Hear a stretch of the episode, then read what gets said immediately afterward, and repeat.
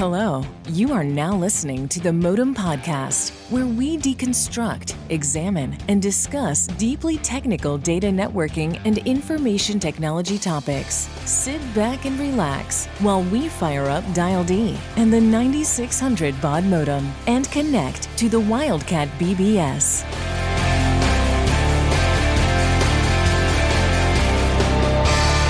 Hello, and welcome to the first episode of season two of the Modem Podcast. Uh, I'm going to guide you all through this uh, episode today and uh, this fresh season, fresh start, new year, all that fun stuff. Um, today, we're talking about something else that's actually really fresh and exciting. It's a new tool that Ivan Pepelnjak has created called NetSim Tools. Now, us here at Modem are no strangers to doing a little bit of network labbing. Uh, I'm a firm believer that it's one of the best ways to actually get your hands on things and understand a protocol, understand an op- a network operating system, and just really you know try out changes before you roll them out to the real lab, which is production. So we're going to talk about this tool, NetSim Tools. Uh, it, uh, long story short, it's an alternative to a GUI based lab tool and CLI centric, and it sounds pretty exciting. Um, I'm a big fan of not clicking in GUIs all day, so Ivan, I'll hand it over to you and let you introduce yourself real quick. Uh, hi, I'm Ivan. I've been running ipspace.net for, I don't know, a decade and a half or something. Uh, started as a network engineer way too long ago when IPX and AppleTalk were still a thing, and you were happy if you got a frame relay line. Uh, then re- semi-retired in the meantime, got bored, got back into networking, figured out that nothing has changed, and that's been my shtick for the last ten years. Very good, very good. And uh, here to make sure that uh, our grumpy pants are freshly uh, laundered and kept in stock is Nick Buraglio. When did I become the grumpy old guy? when did it I sneaks up on you, man. Before really you know does. it, you just you wake up one morning and you, you have a fresh pair of grumpy pants on. I know, and I don't want any kids on my lawn. anyway, I'm Nick Buraglio. I'm the uh, co-host, and everyone probably knows me and probably wishes they didn't. Can confirm.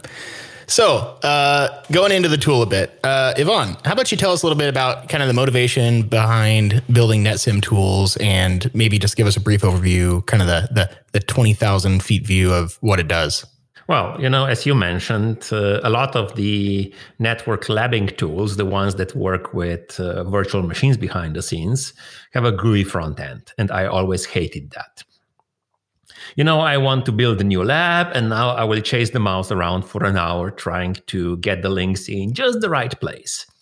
Uh, in the meantime, the server people and the developers are running circles around us with YAML files and things like Terraform or Vagrant and they spin up new stuff in three minutes, which is the time I need to warm up the mouse. So I wanted to have something that would be uh, text based so that I could do copy paste uh, and build my topology. And uh, ignoring for the moment the stupidities of not having downloadable images from the vendors and having to go through the rag wall and building your own vagrant boxes in the end, you set up things and you have your vagrant boxes. And then you spend, uh, I don't know how long, with some arcane thingy called Ruby. And once you master that syntax and you do vagrant up, bam, your lab is up and running and you're a happy panda. Unfortunately, that vagrant file gets ridiculously complex the moment you have more than one network. And there were people solving that with a nice tool that would take the graph description. There's this graph description language dot, and uh, they would transform dot into vagrant files. So based on the links in the graph, they would actually build the uh, networks in the vagrant file. And that's cool, but obviously that thing is aiming at something else. It has a slightly different, let's call it that way, syntax. And it's really hard to specify attributes like amount of memory or how many CPUs you want to have or anything like that. So it all started with me wanting to have something where I could say, I have these five nodes, and three of them are this vagrant box, and two of them are this other vagrant box, and there are these links between them, and go build me the lab. That was like release 0.1. And uh, I just managed to set up my Intel NUC. So it was all Linux based with uh, libvirt. And uh, later I added the VirtualBox support. Don't get me into how broken VirtualBox is with Vagrant. That would be a totally other podcast. And uh, so I had this nice tool where you could say, well, I have these nodes, I have these links, uh, build me the lab. Now, you know that when you stop chasing GUI and all the nodes are up and running, you're like 10% done. You spend the next three hours logging into the boxes and typing in IP addresses. And uh, what happens next is, of course, that you do copy paste from your Excel spreadsheet wrong. And then you have subnet mismatches, and you spend the next two hours chasing subnet mismatches. So, why don't we have a tool that would solve that stupid, irrelevant, totally, you know, bogus problem and just assign subnets from some address pool to the interfaces and assign node addresses based on node IDs or upper lower on slash 30 links and be done with it. And that was like the second thingy I got to into that tool. Now, once you have the uh, nodes up and running and you have the addressing plan somewhere in a YAML file, now obviously you need the glue the configuration templates that would push the addresses onto the nodes. So you take, you know, the default configurations that come with Vagrant boxes, however you want to build your boxes, and uh, then you need something to push the configurations with interfaces and IP addresses that you built onto those boxes. Now, as much as I hate Ansible, it's the best tool for the job. I mean, I'm sorry to admit that, but Ansible is the best tool for that job, uh, particularly because it has modules for every crappy device out there. So I knew that if someone would come along saying, I want to have a MikroTik box, and well, by the way, someone did, uh, then uh, yeah, we would be able to handle that with Ansible. So I wrote a bunch of Ansible playbooks that would deploy the configs based on configuration templates. So at that step, I had IPv4 addressing set up. You know what's the next stupid thing you have to do? You have to log into all those boxes and you have to type router BGP blah. And uh, then you have to type neighbor blah blah, update source loopback zero, neighbor blah blah, description, neighbor blah blah, activate, neighbor blah blah, blah blah blah blah blah blah blah blah blah blah. And of course, uh, you mess up the neighbor addresses, and then you go into another round of troubleshooting, trying to figure out why, why the BGP sessions are not up. So that was the next iteration. I added configuration modules where you could say, well, I'm running OSPF. And the tool would figure out that, uh, yeah, he wants to run OSPF. So let's figure out which links are connections between the routers. And yeah, I just enable OSPF on those links.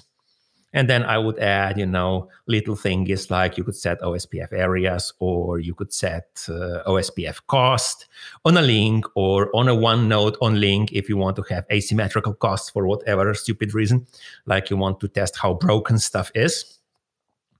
And then for BGP, so OSPF was a piece of cake, ISIS was a piece of cake, EIGRP is a piece of cake. For BGP, I really went as far as when you assign nodes to autonomous systems, then I would automatically figure out which eBGP sessions you need based on the underlying physical lab topology. And then if you would specify route reflectors in an autonomous system, you would get, you know, the star, all route reflectors to all clients. Well, n stars actually, because you could have more than one route reflector. Uh, or if you wouldn't specify the route reflectors, you would just guess a full mesh of iBGP sessions.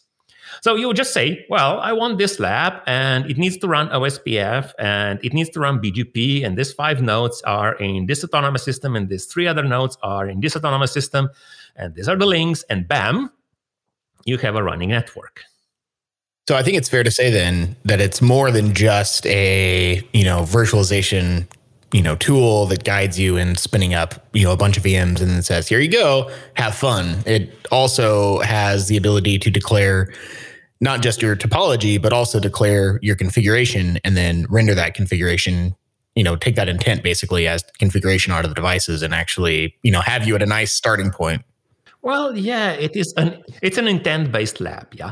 Nice. So I want to I want to circle back to something that is a particularly thorny pain point for me, and you kind of just said it like one sentence, like it was easy, which is to kind of how you do a lot of things, Ivan. Is, oh, you just do this because you know, yeah, no, well, you're just very smart, so you know it's easy to, to do that. But like the IP addressing pieces are the bits of any lab that I dread more than anything else because after about two devices, everything looks the same to me, and I will inevitably misconfigure.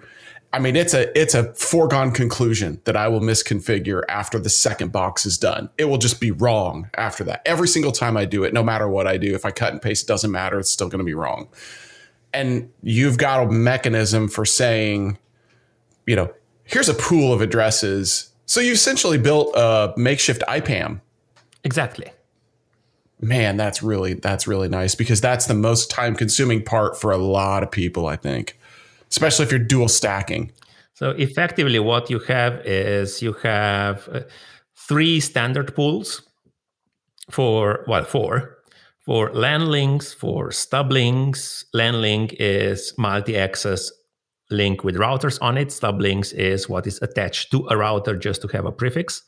Then you have point-to-point links and then you have the loopbacks and as the tool is going through the links, it just figures out what link type this is, and then it goes into the address pool and grabs the next available prefix from the pool. You can specify the prefixes for all pools, and you can also specify the pool size and the subnet mask for individual prefix. So you don't have to work with slash 24s. You can have whatever you wish on IPv6. I try to stay on slash 64s to be a good citizen, but you know, if you want to break stuff, you're allowed to break stuff. Uh, and then you can define custom pools. So if you want to have, you know, core networks are like core links are like this, and edge links are like this, and inter AS links are like that, you can have that. So you can define as many pools as you wish, and then you just say, well, this link is an edge link, and it goes and takes the prefix from the right pool for both IPv4 and IPv6. There's even provision for unnumbered IPv4 and link local only IPv6.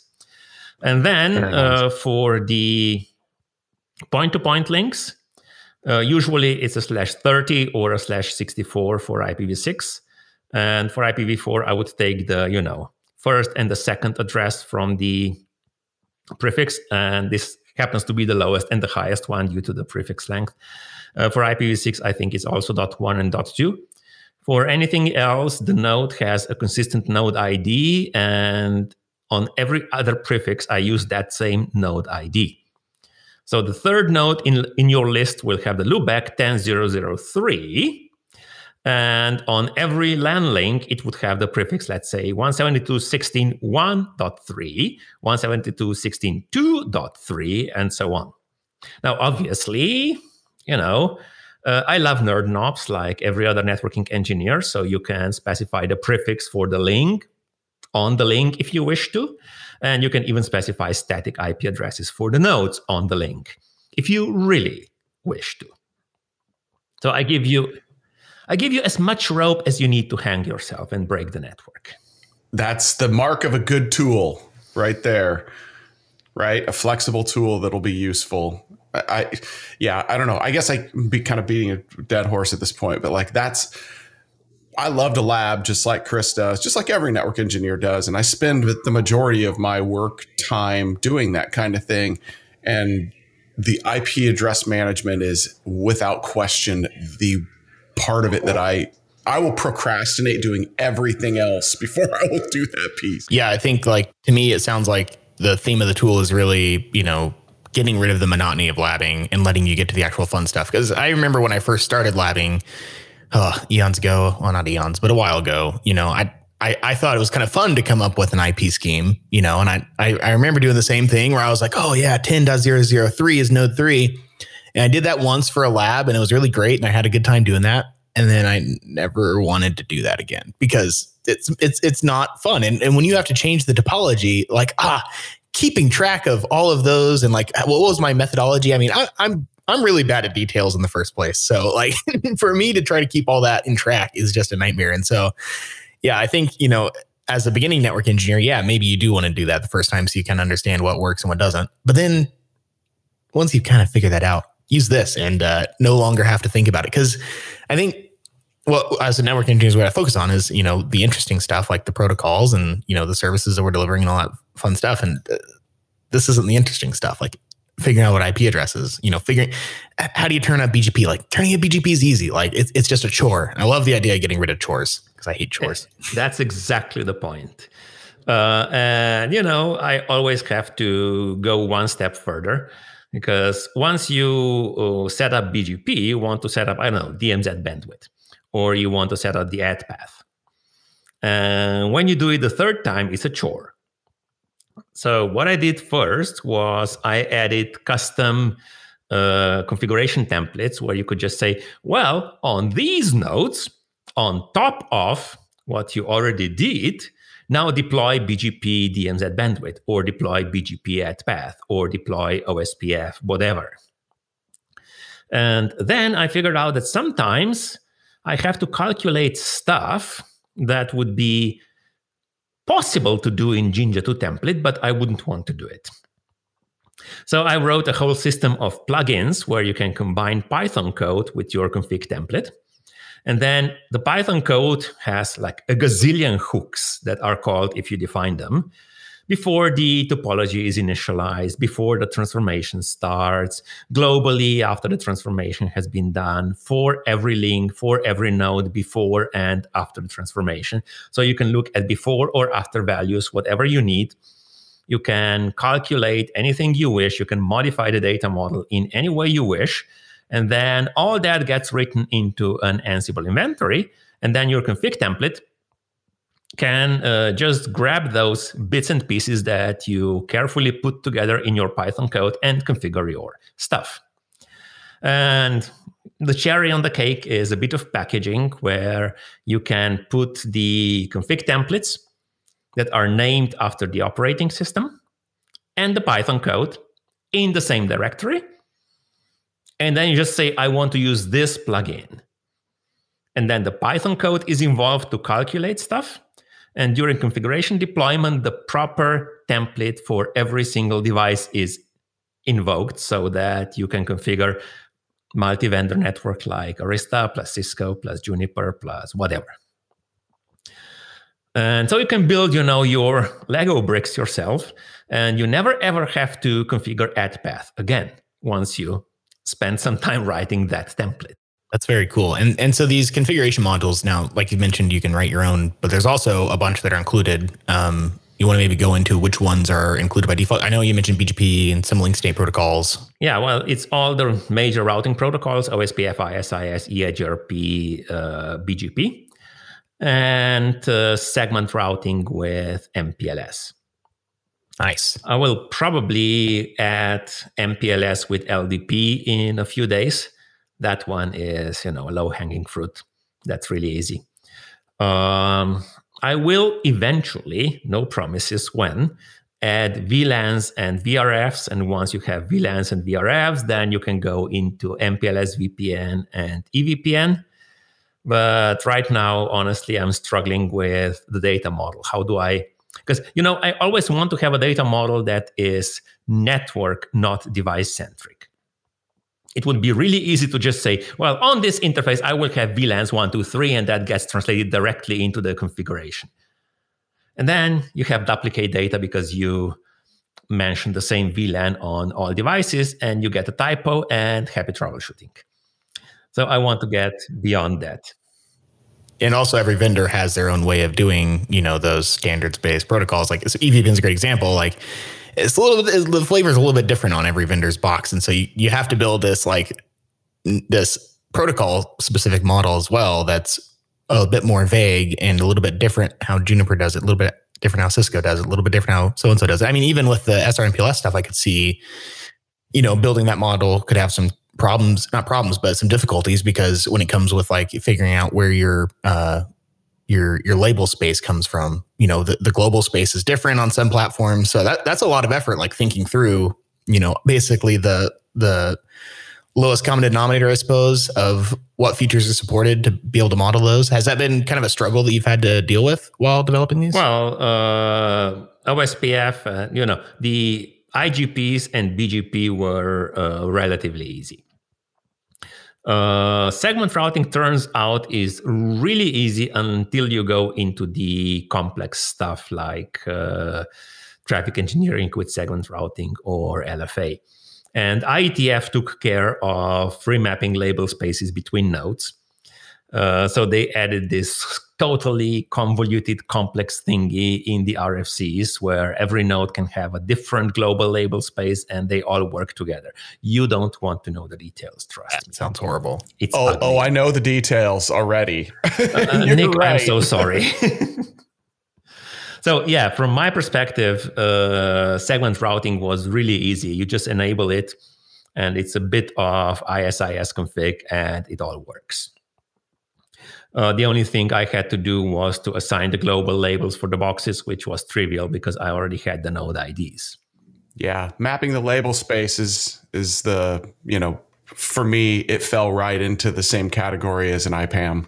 like I got to figure, especially if you're doing multi-vendor SR MPLS. Yeah. You know, there's small window of label space that works and falls under that same category that I don't want to.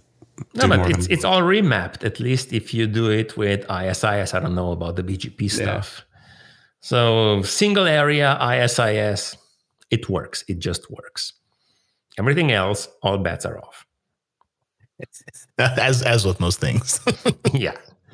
Yeah, I mean, I could see that the VLAN stuff in particular you know, when you said that, I was like, huh, there's no VLANs. But then I started thinking like VLANs, while they may be sort of the entry level to doing, you know, more complicated networking, you know, when you're kind of getting your career started, every vendor does those things in a really very different way. Like, you know, even even within Cisco, you've got, you know, the routing platforms that sort of do switching and there's like 10 steps to do it. And then you have the Catalyst platform, which is what everybody learns on, right?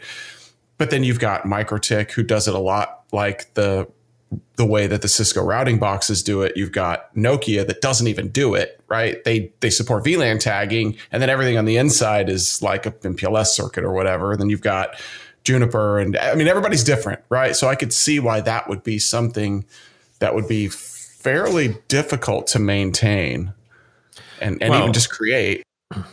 You know, the the first challenge is what's the data model?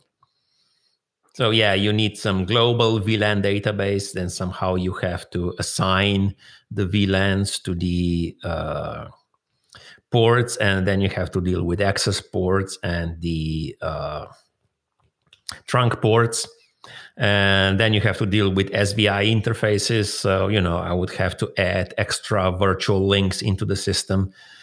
Uh, the implementation itself is also a little bit tricky because I would have to, after Vagrant is done with its stuff, I would have to reconfigure the Linux bridge so that certain ports would be access ports and the other ports would be trunk ports on that bridge to which everyone is connected.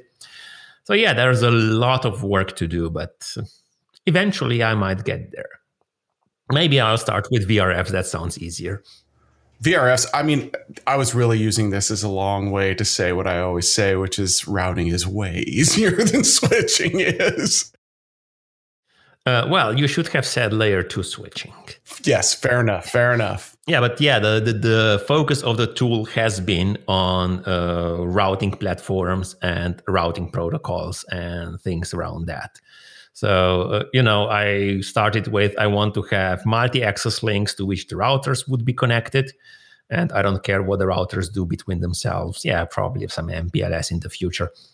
And uh, then I have the edge ports. And uh, right now, there's also a Linux box you can attach to the edge ports. So you can have the workload so you can do ping and trace route across the network without burning 8 gig of memory for it.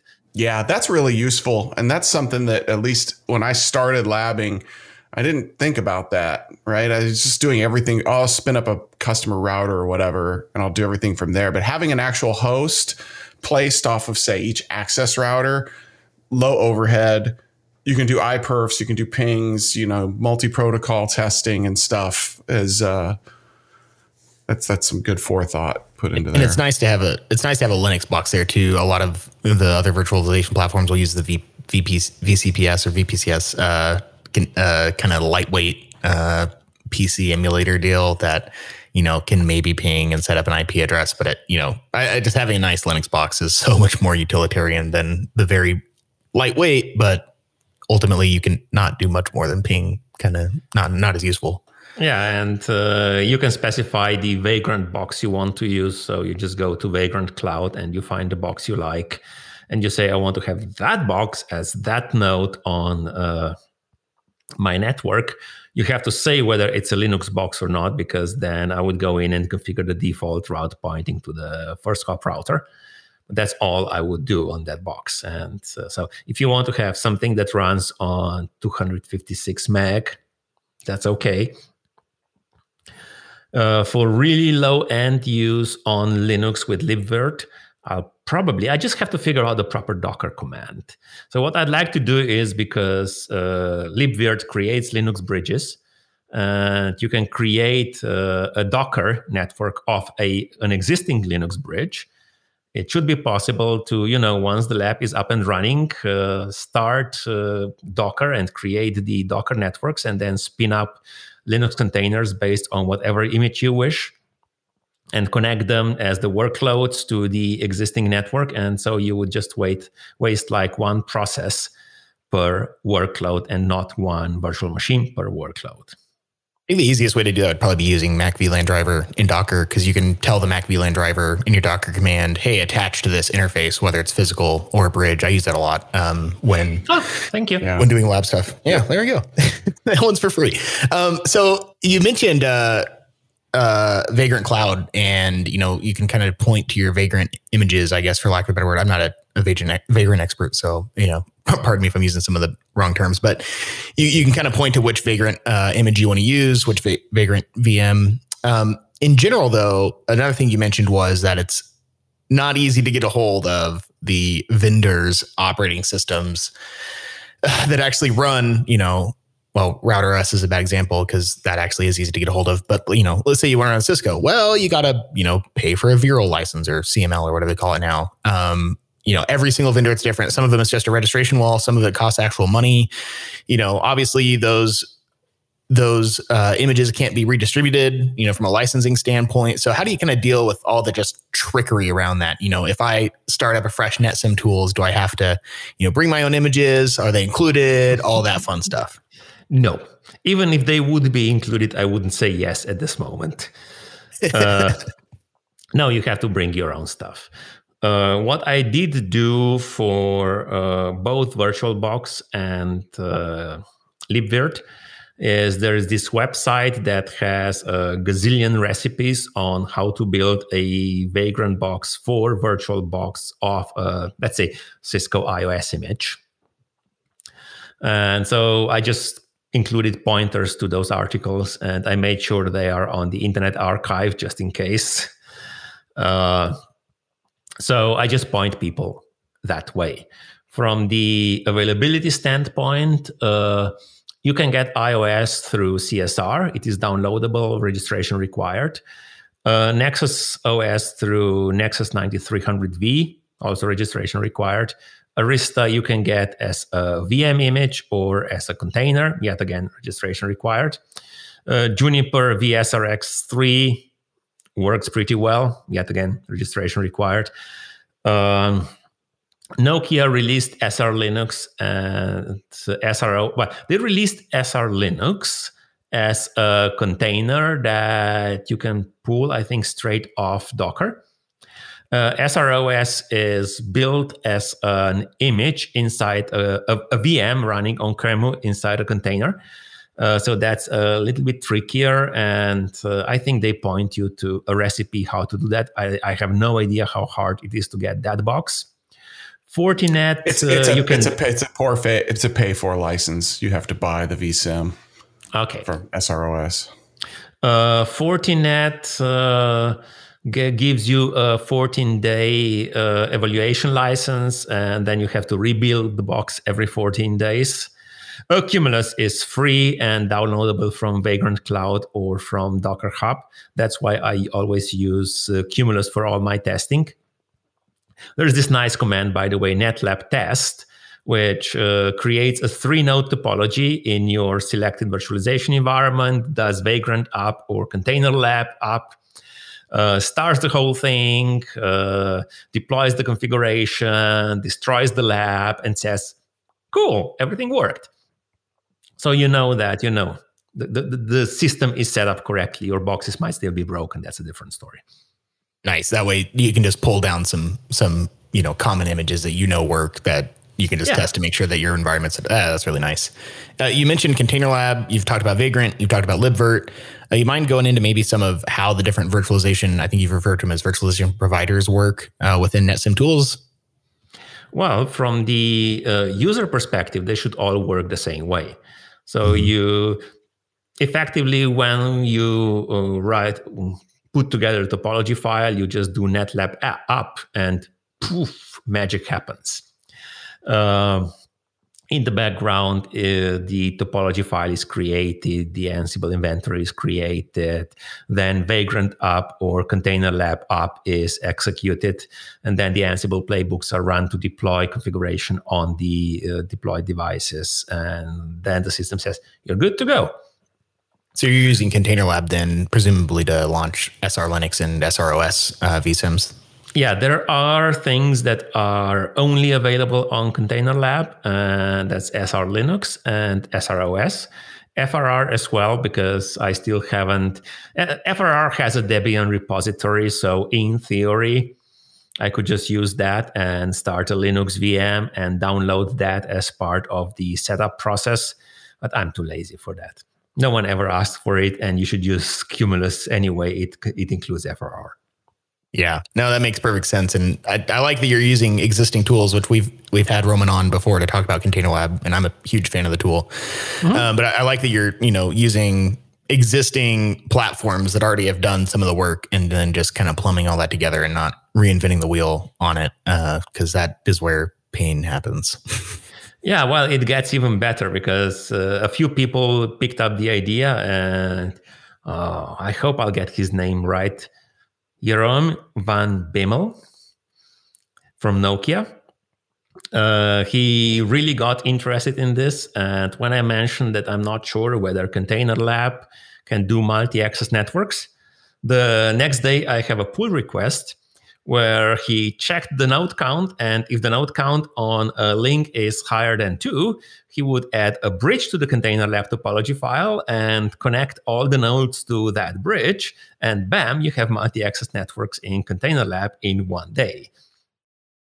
Yeah, that's awesome. It's I, I've been doing a lot of work in Container Lab. This is obviously not a Container Lab podcast episode, but you know, I, I have found that this community around uh, declarative labbing or intent based labbing is very small, and there's not a lot of us, and we're all just kind of geeking out over doing labs more efficiently.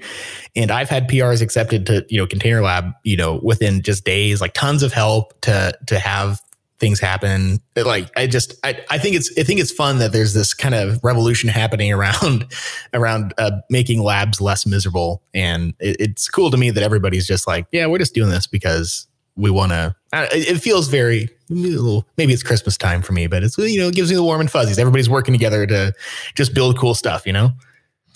You just gave me the tagline for NetSim tools: making labs less miserable.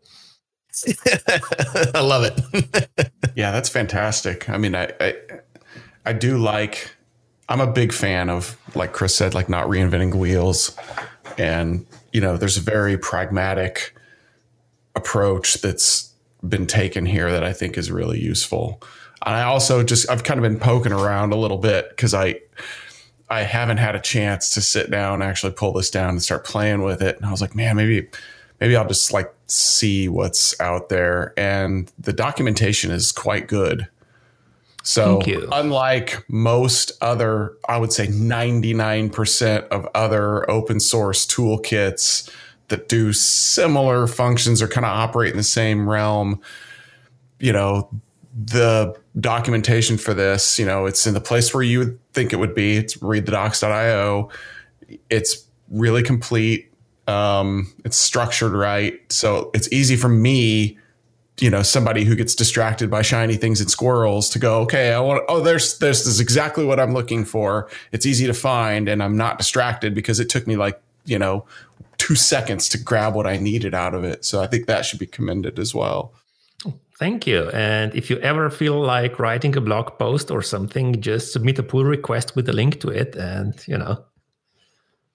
God, I love that. Those that. pull requests see- are accepted almost immediately. I, Chris is grinning for those that can't see because this is an audio podcast. Chris is grinning from ear to ear because he's always telling me, "Oh, yeah, just do this pull request." Like, Man, I don't want to do that's. I'm not a developer. I don't want to do So that. But he is grinning. I know. I I do it, but like I Uh, complain about it uh, loudly. You know, even now, the whole thing, uh, although I appreciate your take on documentation, the whole thing is pretty complex once you get into the nerd knobs already, and it will get more complex when we get to the VLAN and the VRF stuff. So, if anyone writes a good tutorial or how to do stuff X with this tool, uh, there's even a tutorials page in the documentation, and I'm collecting links to whatever that would be useful to the uh, potential audience. And obviously, if you find my documentation broken or the English is a bit off, you know, that's valuable as well. So if you just Pull fix requests. my grammar and submit a pull request, that's also appreciated. That's awesome. Oh, we are experts in in poor grammar here. Uh, so we, I don't think that we'll we'll be able to help. Nick or I will be able to help on that front. Uh, I think every time we publish uh, an episode of Modem, I think somebody always says, "Oh, your blog post has this weird." Uh, what are you trying to say there? Of course it does. I wrote it. There's probably more than one run-on sentence too. Just go look. yeah. No, this is really cool. Um, another question, kind of about the tool, is: uh, Is this something I can run on my Windows machine? Am I running it on my Mac? Do I need a remote server? You know, how, how's my kind of what's my environment going to look like to use this tool? Yeah. Uh, so if you're okay with VirtualBox, and there are caveats around VirtualBox, uh, and if you can run Ansible on, in your environment, which uh, Windows Subsystem for Linux can do supposedly, or you just build a container with Ansible. So prerequisite is some working virtualization environment like VirtualBox, uh, because we're talking Mac or Windows, plus Ansible. And if you have Ansible, then you obviously have Python, so we are good to go. I prefer uh, Linux with libvirt because uh, it spins up the virtual machines in parallel, whereas VirtualBox spins them. Well, Vagrant driver for VirtualBox spins them up in sequence, and with Nexus OS, uh, you can, uh, you know, cook a three-course meal in the meantime, uh, including shopping for the ingredients. Uh, so I prefer uh, I prefer libvirt for that reason. And if uh, you would like to have that, but you don't have a Linux box lying around, then uh, one of the contributors wrote this nice blog post where he said, "Take this Vagrant file and spin it up, and you'll have a Ubuntu box." Mm. And then I added a command to the tool, netlab install, which installs libvirt and all the utilities I want to see on a Ubuntu box and Ansible. And then obviously you have to deal with the crazy world of packing uh, Vagrant boxes, unless, of course, you're willing to work with Cumulus, in which case you're good to go. Mm. Uh, one minor remark it looks like VirtualBox has problems with nested virtualization on Intel CPUs. So when I was running VirtualBox, what Ubuntu VM with libvirt on my Mac under VirtualBox. So it's nested virtualization. You use Mhm. KVM inside Linux, which is running on VirtualBox on the real hardware. It was ridiculously slow. Once I changed from VirtualBox to VMware Fusion because I'm a Mac person for the last decade, it you know sped up by like a factor of ten at least. Yeah, actually, uh, running nested virtualization is the exact thing that got me to switch from VirtualBox to VMware uh, on my Mac uh, because it just runs horrifyingly slow. Yeah, VirtualBox yeah. it makes me sad that it's kind of gone downhill because it was so great and free for a while, and then I don't know either I've outgrown it or the tools changed. I feel like. well, it was bought by Oracle, right? Yeah. yeah. And we will not go yeah. down that path, though. we don't want Oracle's lawyers to come talk to us. they probably will. Just uh, we've said the word. Now it's. I, I hear a knock on my door. Hold on. yeah. Now the they'll charge license for the tool, right? Yeah. Yeah. Uh, anyway, uh, on AMD processors, supposedly it works just fine. So there is something in the way VirtualBox implements nested virtualization that works really well on AMD CPU because the guy who built the VM, uh, Leo Kirchner, if I remember correctly, uh, he was running that uh, on his Windows machine with AMD CPU, and he said it was beautiful. And then I tried to replicate that on my Mac, and was like, uh, no. So what I'm hearing is uh, 2022 year of the Linux desktop. No. I've been saying that for like 15 years now. um, yeah. So, because someone's going to ask, did have you, has anybody tried it with Parallels? That other virtualization no platform. Okay. So we don't know yet. Someone should. well, uh, from my perspective, uh, either you write your own virtualization provider, in which case I don't care if you're using Oracle Cloud, or uh, you have to figure out how to run Vagrant with your virtualization provider. So there are, you know, snippets that uh, generate Vagrant file. It's all based on templates.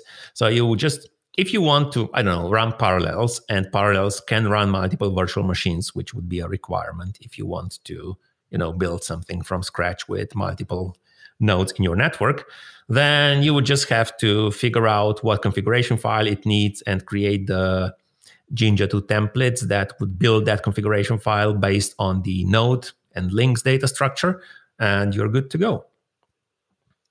Very nice. You send me an email or open an issue or discussion in advance so I can guide you through the process because not everything is documented to the level where a developer could take it and start extending the tool. But as we've learned from the SDN world, source code is the king.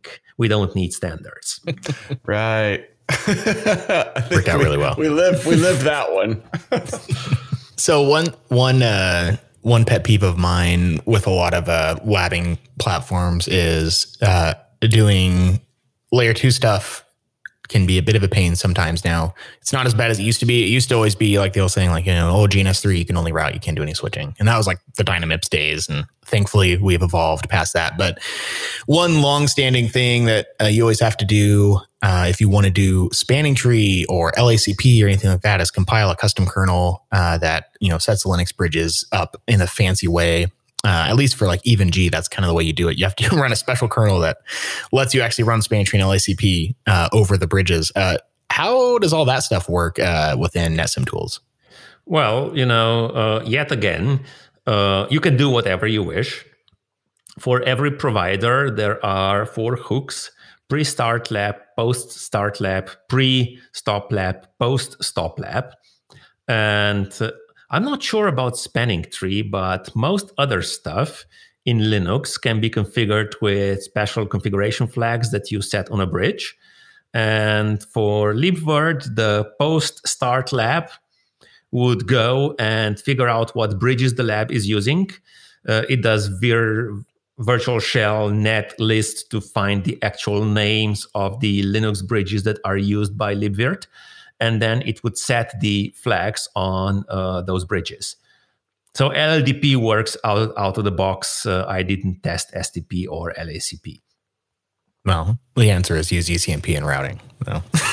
well, no, it should work. I just didn't test it. Yeah, fair uh, enough. So yeah, there are ways you can get things done with uh, Linux bridges.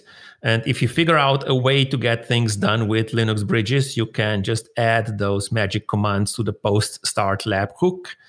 And uh, the bridges will be configured the right way when Vagrant up uh, has finished executing. Very cool. Obviously, only works with uh, libvirt. You can't get into the VirtualBox networking. That's a black box. Yeah.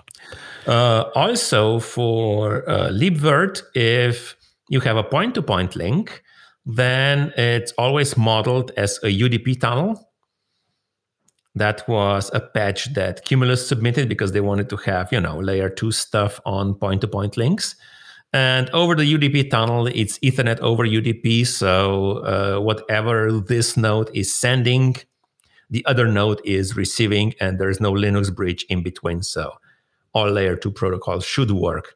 I said should, not tested, on point to point links. Very cool. Well, I think we're kind of coming up uh, more or less around our time here. So I think maybe we've got time to talk about a few more things. I think one one good thing to talk about would be maybe pointing us towards you know how to get involved if you are interested. You know, if if I'm you know n- new to this world of of declarative labbing or intent based labbing um, or less miserable labbing, uh, you know, what do I do to get involved here? What, where do I start? Like, what's my entry point? Well, there is a Python package. So you just do pip pip3 install netsim tools. Uh, there is GitHub repository, github.com slash ipspace slash netsim tools. There is uh, another repository with examples, uh, github.com slash ipspace slash netsim examples with topology files. And as Nick said, all the documentation is on read the docs. So netsim-tools.readthedocs.io and off you go. There's the installation guide. There are a few tutorials. I'm publishing blog posts and adding them to the tutorials. So eventually you'll figure things out. I can't build the boxes for you though. and I think you have a channel on. I think you have a channel on the Network to Code yeah, Slack. and there's right? a Slack channel on uh, Network to Code Slack. Yeah, it looks like the docs are, you know, completed. Like I said, you know, like just looking through this, I could probably, I probably could have had this spun up in the time we've been talking, and had a pretty good head start on doing some things. It's pretty straightforward. Well, as long as you would have been using Cumulus images. fair enough. yeah, that's a whole that's a whole topic, and I, yeah, if any vendors are out here listening, like, please, for the love of all that is holy, like, make your images available. If you want people to buy your products, let them use them. You know, do the drug dealer model. Like, give us the first taste free of you know IOS as a VM, or maybe don't. Maybe that's why they put it behind a pay, paywall is because nobody would use NX-OS if they actually got to try it before it was sold to them by Cisco reps. but it's it's it's really frustrating to me that every image, like the only vendor image that I know of, um, the only vendor images are Cumulus and SR Linux that you can easily get to without having any login, just as an anonymous person on the internet, and that's that's the gold standard in my book. Yeah, well, even if uh, you they would require login of some sort, I would understand that if Yeah. I could use that login from within, let's say, Vagrant. So I could say Vagrant box add and then point to some URL which requires login. I'm perfectly fine with that. I understand that they have to, Mhm. you know, protect their intellectual property, yada yada yada.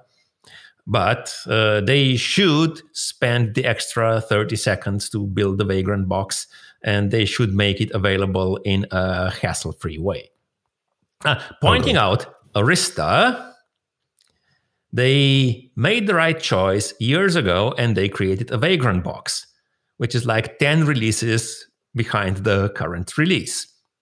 So, dear vendors, if you do get the message and you do decide to do the right thing and release the Vagrant box, could you please keep it current? Yeah, build it into your CI/CD pipelines that you have when you write code. That it just builds another box. I mean, please, yeah. That Juniper does the same thing where they have like, you know, oh, I need to, t- I want to test out this new code version. Let me go download VM. Oh, wait, that's only like a, a major release behind. Yeah, I that's very rant about this frustrating as a you know as someone who does prototyping and it- or just anybody that wants to use it. One would expect that these tools are used internally, right? I'm gonna I got a soapbox. I'm standing on it real quick. Why not just like Chris said, build that into the pipeline for building whatever the tools are that you're going to support internally even if you have to say, oh, caveat is the documentation for this particular build may be out of date, right? The process is very likely all there.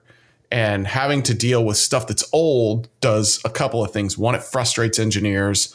Two, it keeps us from testing out the newest versions without buying hardware, which almost nobody's going to do.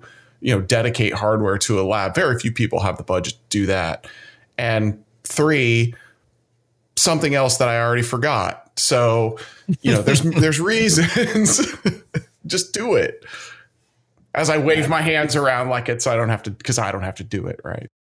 Yeah, from a sales and marketing standpoint, like it's a no-brainer in my opinion. I don't know. Just stop stop buying steak dinners and maybe put some effort into something that matters to engineers.